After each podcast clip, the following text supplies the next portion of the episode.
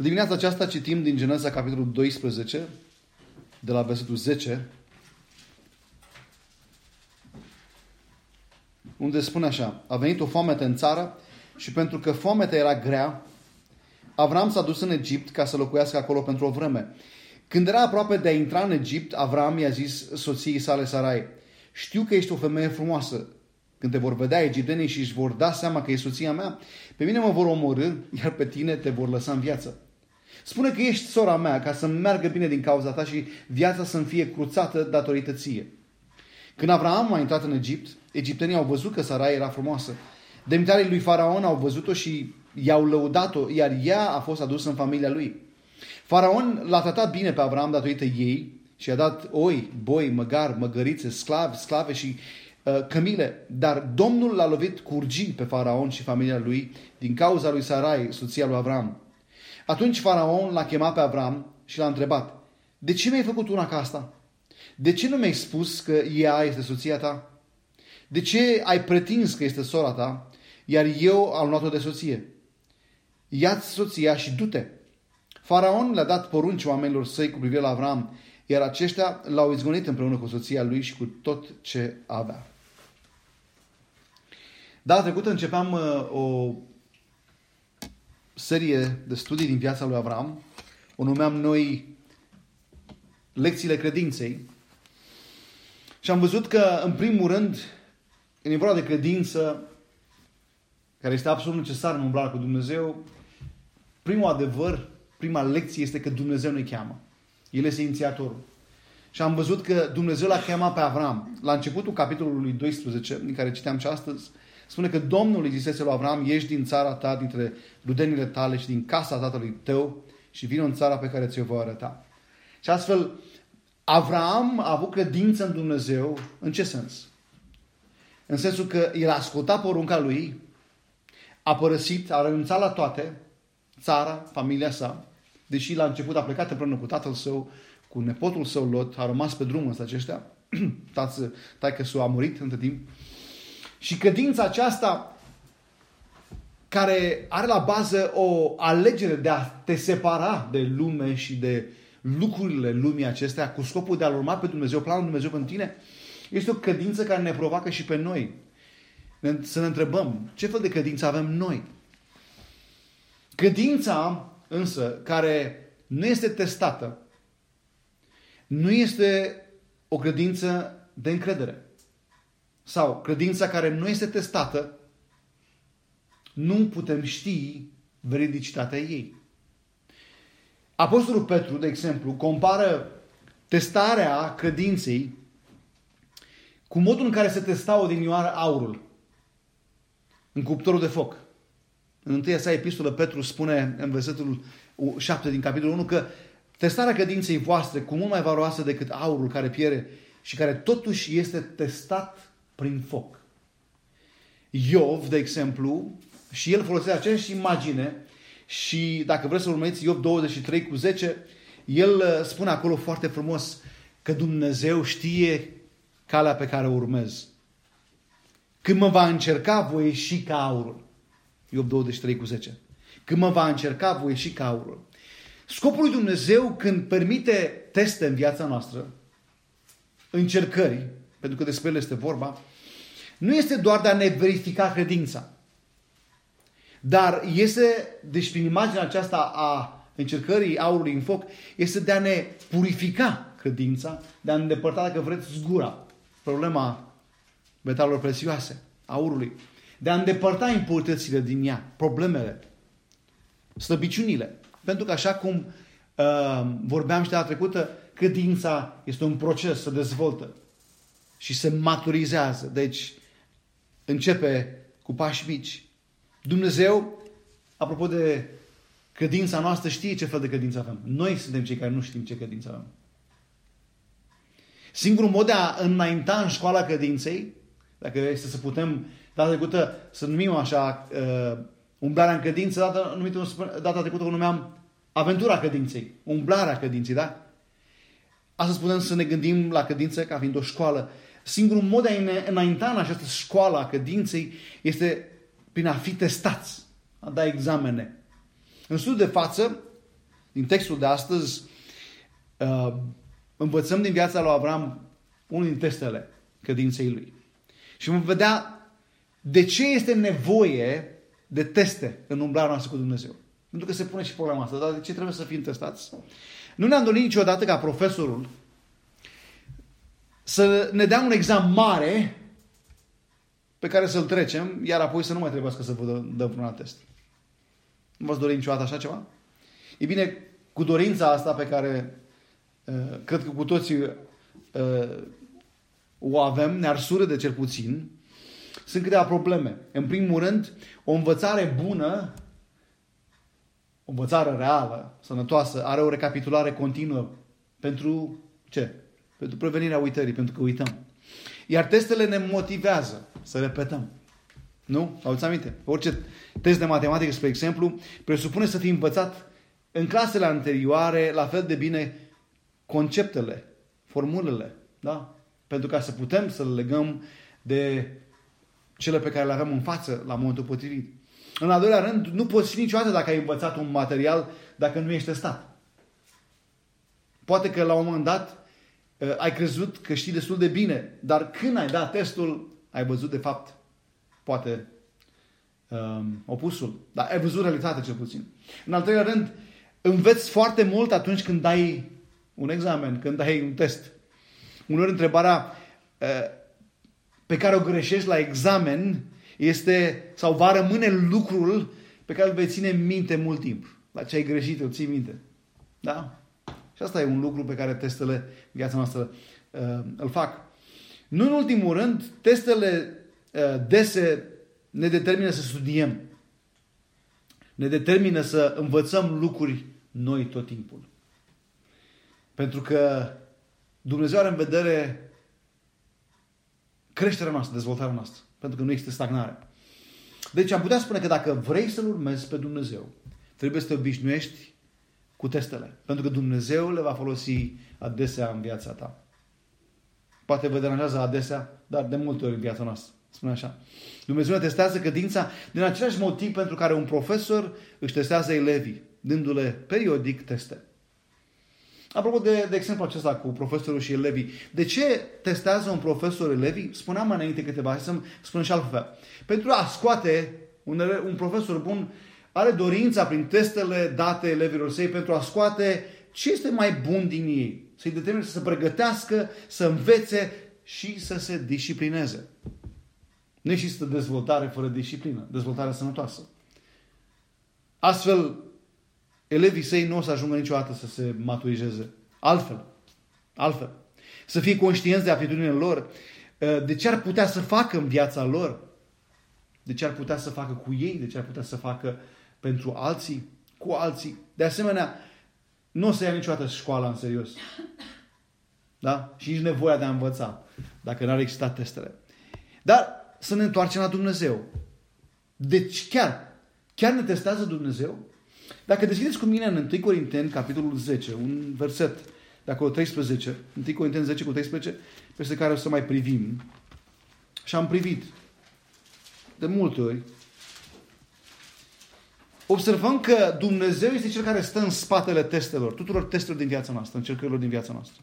Hai să știm ce spune acolo. 1 Corinteni 10 cu 13 spune Nu va ajuns nicio ispită și uneori în uh, unele traduceri cuvântul ispită este test sau testare, încercare, care să nu fie potrivită cu puterea omenească. Ce înseamnă asta? Că Dumnezeu spune, Dumnezeu care este credincios, nu va permite să fiți ispitiți peste puterea voastră, ci odată cu ispita a pregătit și mijlocul de a putea o răbda. Odată cu ispita a pregătit și mijlocul pentru a putea răbda. Sau pentru a putea ieși din ea. Da? pentru a trece cu succes. Cuvântul de aici, ispită, este grecescul peirasmos. Vine la un cuvânt, la alt cuvânt peirazo, care înseamnă test sau a pune la probă. Din cauza aceasta este tradus cuvântul ispită test sau încercare. Fie că vine din partea diavolului, testul, încercarea, și ăsta e un lucru foarte important de înțeles cu privire la acest cuvânt. Diavolul poate să ne testeze, scopul lui este să ne distrugă, 1 Petru 5, un verset pe care îl cunoaștem cu siguranță, ni se, eh, ni se spune așa, ne avertizează, fiți treși și vegheați, dușmanul vostru, diavolul, dă târcoale ca un leu care rage căutând pe cine să înghită. Deci, testele, încercările din partea diavolului au scopul de a distruge. Dar poate să vină din partea lui Dumnezeu, și apropo, chiar și atunci când diavolul ne ispitește, ne testează, Dumnezeu este în control, deci totul se întâmplă sub controlul lui. Dacă vedeți un exemplu clasic, este viața lui Iov. Se vede foarte clar acolo cum Dumnezeu era în control și este mereu în control. Dar scopul Dumnezeu în testare este să creștem. Și dacă vreți, deschideți la Iacov, că poate versetele ăștia nu ne aducem aminte. Iacov, capitolul 1, versetele 2 la 4. Iacov, capitolul 1, versetul 2 spune, frații mei, să priviți ca o mare bucurie atunci când vă confruntați cu feluite încercări. Iată cuvântul aici, feluite încercări. Cuvântul original este un curcubeu de încercări, adică toate modele posibile. Toate culorile. Că știți, ce știți? Pentru că știți că încercarea credinței voastre produce răbdarea. Iar răbdarea trebuie să-și facă desăvârșită lucrarea ca să fiți ce? Desăvârșiți, cuvântul este maturizați, maturi, întregi, fără să vă lipsească nimic. Deci același cuvânt, îl vedem aici pe Irazo, în care se trage cu sensul de testare, de, de, de încercare, îl găsim, de exemplu, și în Evrei 11 cu 17. E vorba de chiar de Avram. Când se spune, cu referință la ceea ce vom studia noi mai târziu, spre sfârșitul acestei serii, în capitolul 22 din Geneza, când Dumnezeu i-a spus, adu pe singurul tău fiu ca jertfă. Da? Cuvântul același pe irazo, aceeași formă această cuvântului, practic înseamnă ceea ce spune acolo, Dumnezeu l-a pus la încercare. Așa spune. Dumnezeu l-a pus la încercare pe Avram și a spus, a dus pe singurul tău fiu ca jertfă. Ca arde de tot. Vedeți? Putem să concluzionăm. Deci spuneam mai înainte. Satana ne ispitește pentru a scoate din noi cei mai rău. Dumnezeu însă ne testează pentru a scoate din nou ce este mai bun. Da?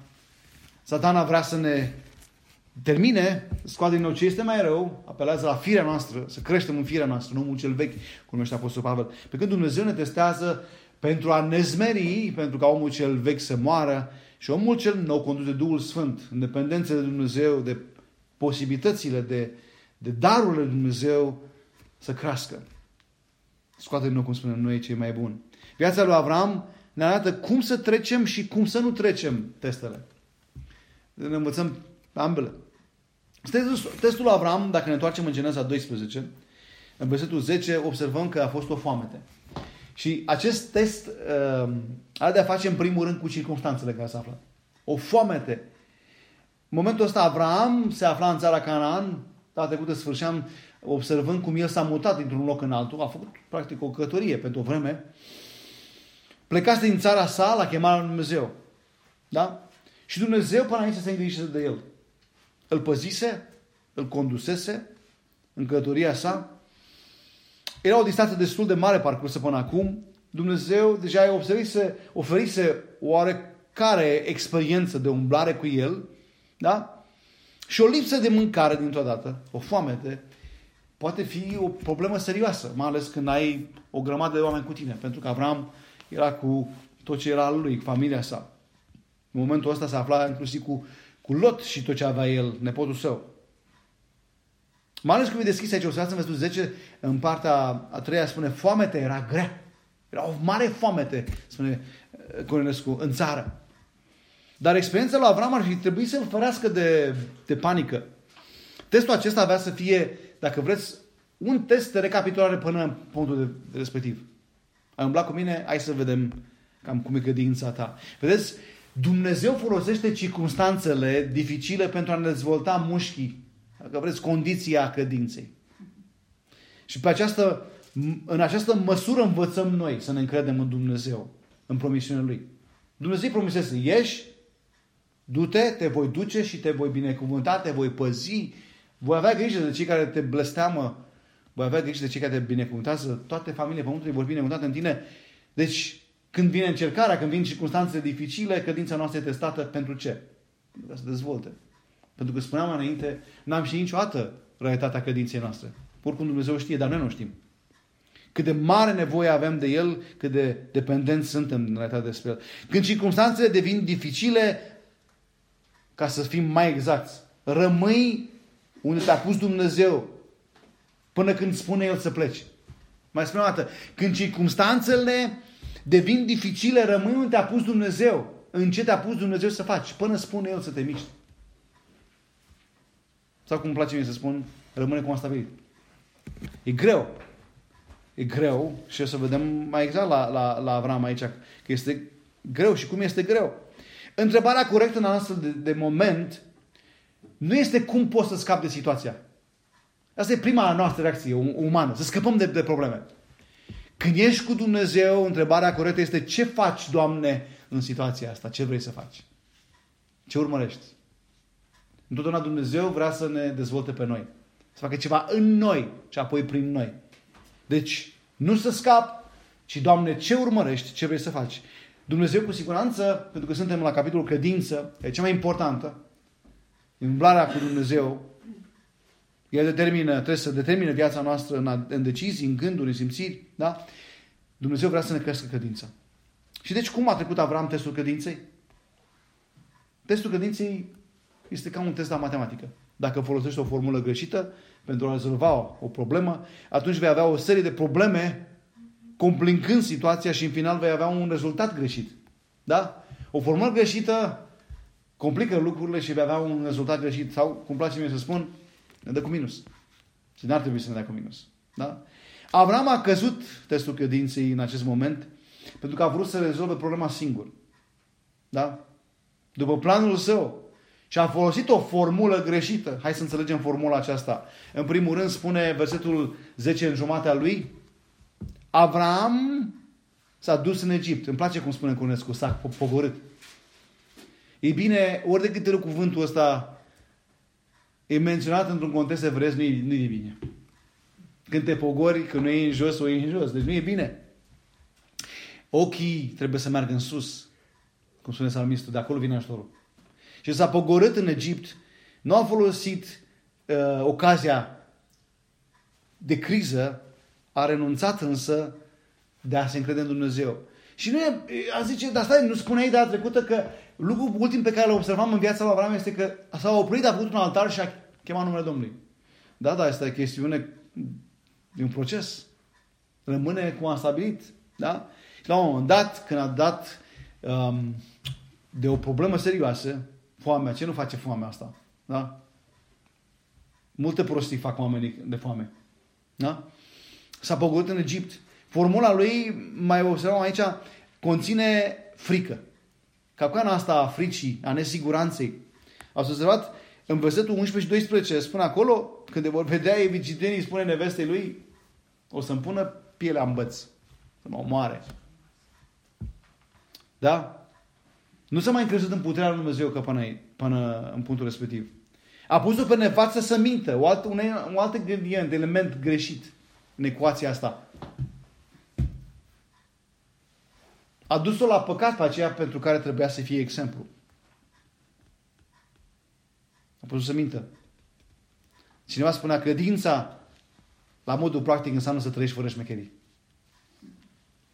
Și câte șmecherii nu facem noi. Câte artificii nu facem noi. Că și aici a fost un artificiu, da? Sara era oarecum din neamul lui. Da? Era oarecum soră, dar nici de cum în realitate, da? Doar pentru că era din, din neamul familiei, bineînțeles, lăgite a lui, a lui Avram.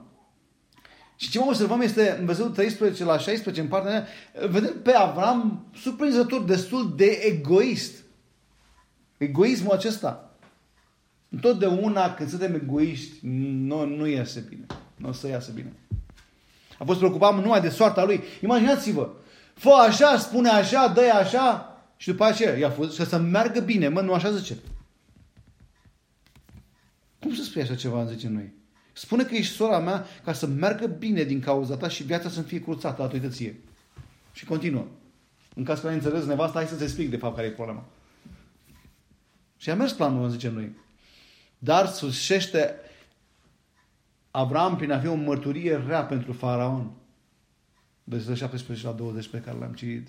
În loc ca faraon să vadă puterea lui Dumnezeu în viața acestui om, călăuzirea lui Dumnezeu, ce înseamnă la modul concret credința în Dumnezeu adevărat, um, mărturia lui a fost uh, o mărturie de micinos.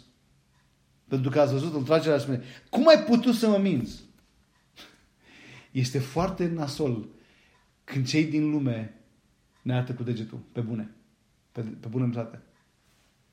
Și din păcate să, nu se întâmplă de puține ori. Nu vi s-a spus niciodată, a, că știu eu pe cutare. Zice că e credincios, dar ce am văzut în viața lui, că minte, că fură, că înșeală. E trist. Testul acesta din, al credinței lui Avram ne arată că credința lui Avram la momentul respectiv era încă slabă. O să ajungem într-un moment în care credința lui Avram era tare. Și asta să nu înțelegem că oarecum, cum spuneam mai înainte, mușchii pe Avram s-au umflat bine de tot. Deci nu în sensul ăsta. Să ne amintim un adevăr învățat la începutul acestui an. Totul prin har. Doar Harul Dumnezeu ne dă puterea și maturizarea de care avem nevoie. Dar se vede în momentul acesta că credința lui Avram era încă slabă și nu cunoștea pe Dumnezeu așa bine. Poate nu credea el. Formula pentru a rezolva orice test al credinței este de a-L întreba pe Dumnezeu întotdeauna și apoi să asculți ce spune. Da? Fără șmecherii, fără artificii, fără scurtături, cum învățam mai de mult câțiva ani. Fără scurtături. Viața de credință este o viață fără scurtături. Trăim într-o lume în care toată lumea vrea să ajungă repede la succes, repede la mulți bani, repede la fericire. Întotdeauna e greșit acest mod. Indiferent cât de coafat poate să fie planul. Nu e normal. Nu este normal. Există un ritm pe care Dumnezeu l-a pus în natură și l-a pus în noi. Nu creștem ca în povești. Într-un an când cresc alții în 10. Nu există așa ceva. Nu e normal. Dacă se întâmplă altceva, se numește geniu. Da? Da, oamenii ăștia de obicei se deștept și își dau seama că Dumnezeu e în control. Dar, deci, te mai spun o dată, formula pentru a rezolva testul credinței, orice test al credinței, este să întrebi pe Dumnezeu și să asculți de ce spune El. Să fără să fie teamă de ce se va întâmpla. Pentru că Dumnezeu știe, știe ce spune. Cu alte cuvinte, atitudinea este cel mai important lucru. Apostolul Pavel spunea că credincioșii din Roma, în Roman 15 cu 13, Dumnezeul păcii să vă umple cu toată bucuria și pacea pe care o dă credința, pentru ca prin puterea Duhului Sfânt să fiți tare în nădejde. Deci să vă dea, spune, să roagă Apostolul Pavel pentru cei din Roma, să vă dea toată bucuria și pacea pe care o dă cine? Credința în Dumnezeu. O credință care e prin puterea Duhului. Și o credință care ne dă tărie, speranță, nădejde. Ce facem după ce am căzut testul credinței? Și învățăm asta de la, de la Avram. Căderea, și este un lucru foarte important, căderea unui test nu este atât de importantă pe cât atitudinea pe care o, o iei, o ai după aceea față de căderea ta. Mai spunem o dată. Căderea unui test nu este atât de importantă cât atitudinea pe care o ai după aceea față de căderea ta. Ce să înțelegem? Uitați-vă la Avram. A căzut testul acesta a cădinței dar a învățat din greșelile sale. Textul nu ne spune că Avram ar fi făcut gură mare. Ce ba, faraoare, ești șmecher? Asta am putut și ce? E nevastă mea, fac ceva cu ea. Nu? Nu spune nimic? Viața lui mai departe arată o schimbare în atitudinea sa față de problemele pe care le-a întâmpinat. Avram se pare că și-a admis greșeala, a suportat rușinea, s-a întors în țara foametei, așa cum vedem în versetul 20, și a început să încreadă mai departe. A continuat să încreadă în Dumnezeu și a învățat din căderea Lui. Cum suntem noi? Admitem când greșim? Asta e unul din cele mai grele lucruri. Și nu contează cine suntem, unde suntem. Se pare că admiterea greșelii este ce, cel mai greu lucru. Unul din cele mai grele lucruri. Aici ne vedem cât de smeriți suntem. Vrem, avem de gând să fim smeriți, să ne smerim și să recunoaștem când greșim. Nu există creștere fără atitudinea asta. Smerită. Fără atitudinea aceasta de recunoaștere. Este, dacă vă aduceți aminte, primul ingredient al pocăinței adevărate, prima parte. Să recunoaștem. Da? Primul de cei patru râuri. Și așa să regretăm. Și așa să ne rugăm la Dumnezeu ca să facă o curățire în noi. Nu doar să ne ierte mereu, mereu, mereu. Doamne, iartă-mă, Doamne, iartă-mă, Doamne, și fac același lucru. Cum ne este neamul, aș putea spune. Problema neamului nostru. Credinței noastre strămoșește care ne lăudăm. Nu. Și să ajungem să reparăm, să ne coste greșelile noastre. Pentru ca să simțim. Da? Îmi vine în minte întotdeauna exemplul lui Zacheu. Dacă a năpăstuit pe cineva, oarecum așa, un fel de a spune, că știa bine că a năpăstuit. Pe cine a năpăstuit, îi dai patru ori înapoi. Pentru că pocăința lui, pocăința lui era reală. Vrem să lăsăm pe Dumnezeu să ne învețe din greșelile noastre. Vedeți, testul acesta la Avram i-a arătat că el are nevoie să stea aproape de Dumnezeu. Cum o ia rasna, cum nu se mai uită în sus, cum îi se încălcesc ochii și începe să vadă greșit. Și trebuie să învățăm, să învățăm din testele noastre. Ca să fim pregătiți pentru teste, mi-am dat aici trei lucruri. Ce să facem la modul concret? În primul rând, trebuie să învățăm cât mai mult din Cuvântul Lui Dumnezeu. Să învățăm despre Dumnezeu, despre cum este El, să învățăm despre noi, cum ne spune Dumnezeu că suntem și să învățăm ce se face concret. Din exemplul lui Adam, lui Adam și la Adam și la Avram, învățăm că este mai bine să vorbești cu Dumnezeu înainte de a face ceva, decât să te gândești tu să uh, inventezi roata. da? Să crezi că unul cu unul nu face doi. Da? De exemplu, Psalmul 119 cu 9. Cum își va ține un tânăr curată cărarea? Răspuns. Îndreptându-se după cuvântul tău. Și decizia în versetul 11 spune, strâng cuvântul tău în inima mea. De ce? Ca să nu păcătuiesc împotriva ta. Strângerea cuvântului Lui Dumnezeu în noi, în mintea noastră, în inima noastră. Fie el un verset pe zi, dimineața, la care să meditez. Poate să am curajul să și-l memorez. La care să rume și să spun, Doamne, ce îmi spui Tu în, în versetul ăsta despre Tine? Ce îmi spui despre mine? Și ce îmi spui la modul concret să fac? Și în ziua respectivă să-l pun în practică. Imaginați-vă ce schimbare va avea, să va întâmpla în viața noastră. Trebuie să învățăm cât mai mult din Cuvântul Dumnezeu, în mod constant din Cuvântul Dumnezeu. Pentru că asta e singura șansă în care putem să învățăm să trecem prin teste, teste, uh, testele credinței noastre. În al doilea rând, trebuie să ne lăsăm conduși de Duhul Sfânt. Fără Duhul Sfânt nu avem putere. Da? Să fim conduși de Duhul Sfânt, nu de firea noastră. Pentru că firea noastră, ce spune Apostolul Pavel Galatenilor, este contrară, este dușmană Duhului Sfânt. Spune în Galateni 5 cu 16, vă spun, umblați cum? Prin Duhul și nu veți să împlini poftele firii. Trebuie să alegem pe cine hrănești mai mult, da? Pe cine hrănești mai mult. Și trebuie să învățăm din greșelile noastre, dar nu, dar nu numai, dar și din greșelile altora. Biblia e plină de exemple pentru ca noi să învățăm din ele, să nu facem și noi acele greșeli. Nu că despre mine, deschideți la 1 Corinteni 10, unde eram puțin mai, mai înainte. 1 Corinteni, capitolul 10, ca să citim contextul acelui verset despre teste, despre testare, despre ispită. 1 Corinteni, capitolul 10, versetul 6. Apostolul Pavel dă niște exemple și spune aceste lucruri, adică exemple din vechime ale poporului evreu, sunt ce? Exemple pentru noi. Mi-am subliniat în, în textul acesta. Pentru ca noi ce? Să nu dorim lucruri rele așa cum și-a dorit ei. Iată un lucru. Pentru ce Dumnezeu ne-a dat cuvântul său? Să nu facem același greșel, da? În, în contextul acesta, să nu dorim prostile care l-au dorit ei. Adică ce? Să nu fiți idolatri, cum au fost unii dintre ei, după cum este scris, poporul așezat să mănânce, să bea, după cum, după care s-a sculat să se distreze. Un alt lucru, să nu fim desfrânați. Da? Desfrânarea, curvia, destrăbălarea. Spune cum au fost unii dintre ei, astfel că într-o singură zi au murit 23 de mii. Ar spune cineva, păi din cauza asta suntem noi așa, că nu moare nimeni. Oare nu moare? Pentru că de obicei când te apucă păcate de genul ăsta, nu te mai vezi. Te duci și tot te duci. Și auzi, dar ce s-a întâmplat cu cutare? Păi, ne alegem de aici. Să nu fiți idolatri, să nu fiți destrănați. Versetul 9, să nu-L punem pe Hristos la încercare. Așa cum a făcut unii dintre ei și au fost omorâți de șerpi. Li s-a aprins inima, spune, pofta de carne. Și n-a fost problema că vreau carne, dar problema erau, erau cârtitori. Asta era contextul de acolo. I-am spus, vreți carne? Vă dau carne să vezi și pe urechi, și pe nas, și pe, pe toate. Și au început să moară după aceea.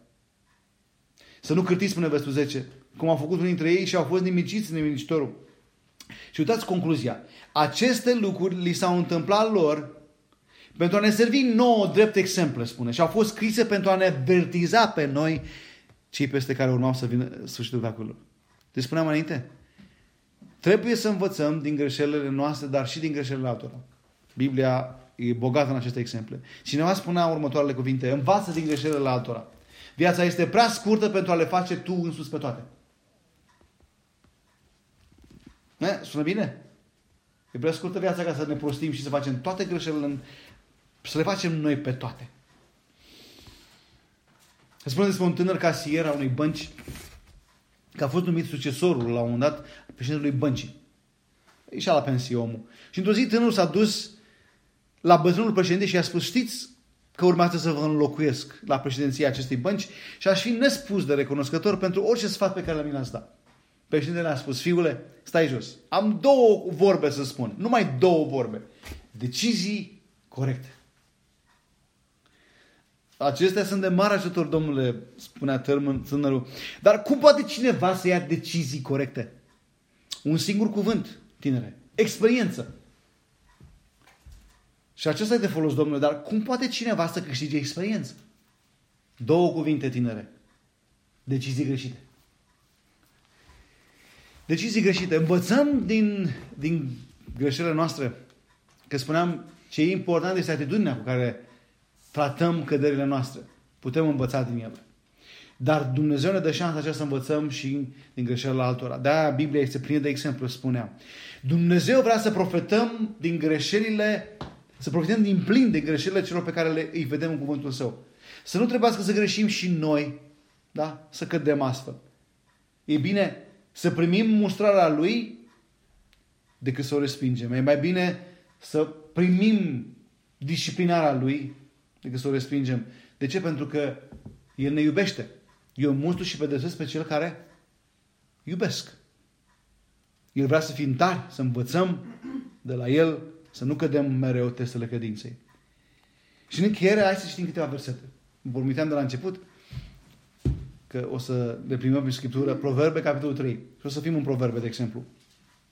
Proverbe, capitolul 3, versetul de la versetul 1 la 12, nu o să citesc decât primul verset și al doilea, ca să vă lansez următoarele versete, dar este chemarea înțelepciunii aici, despre ce poate face înțelepciunea la Dumnezeu în viața noastră. Spune Proverbe 3 cu 1. Fiul meu, nu uita învățătura mea. Vorbește înțelepciunea. Vorbește Dumnezeu. Ci păstrează în inima ta poruncile mele, căci ele îți vor prelungi pentru mulți ani viața și îți vor adăuga pace. Auzi aminte porunca cincea? Cinstește pe tatăl tău și mama ta și este o poruncă însoțită de ce? De binecuvântare. Ca să fii sănătos și să trăiești o viață lungă. Iată și aici. Ascultarea de Dumnezeu, de principiul de Dumnezeu este ce care ne, lungesc, ne lungește viața, anii. Și nu orice fel de ani, ani cu pace. Mai departe, Proverbe 10 cu 17.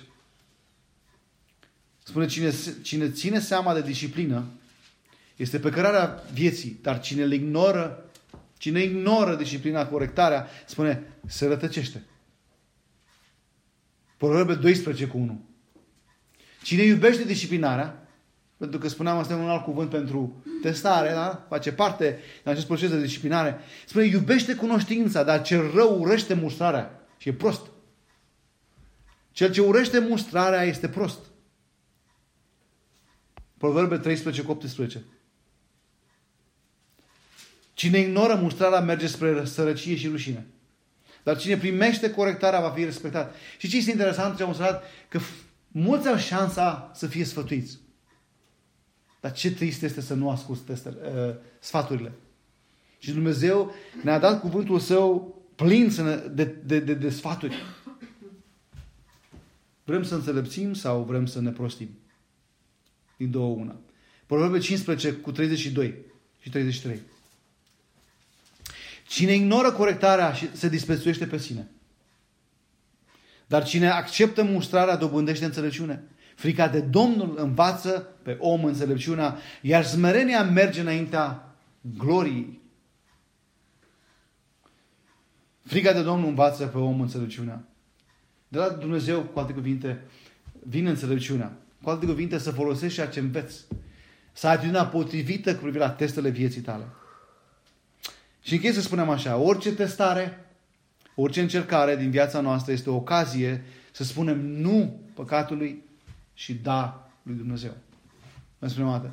Orice încercare, orice test din viața noastră, Dumnezeu vrea să avem atitudinea asta. Să continuăm o ocazie să spunem nu păcatului și da lui Dumnezeu. Hai să ne rugăm.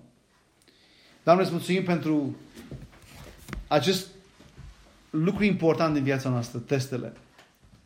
De multe ori suntem testați, suntem încercați. Vin încercările peste noi, de tot felul. Dar Tu ne-ai învățat că Tu ai un plan cu noi și vrei să folosești circumstanțele, oamenii din viața noastră. Pentru ca să te cunoaștem pe Tine mai mult. Să ne recunoaștem dependența noastră de Tine, să ne smerim și în felul acesta să înțelepțim. Să putem să ne vedem greșelile, să învățăm din ele și să învățăm că întotdeauna alegerea ta este mai bună. Planul tău e mai bun. Principiile tale sunt mai bune. Te rugăm, iartă-ne că de multe ori, pur și simplu, dovedim că nu vrem să învățăm, suntem încăpățânați. Iartă-ne și te rugăm să ne ajuți să recunoaștem domnia ta în viața noastră. Să lăsăm să fii domn și noi să fim slujitori. Pentru că tu spui că înalți pe cel care se smerește. Și avem o grămadă de exemple în Scriptură a oamenilor care au ales să se smerească față de tine, Doamne, și Tu i-ai folosit, i-ai binecuvântat. Ai făcut lucruri extraordinare. Lucrurile tale mărețe prin ei. Dar avem și exemple, Doamne, în care oamenii n-au vrut să facă aceste lucruri și au sfârșit-o rău. Te rugăm să ne ajut să fim înțelepți.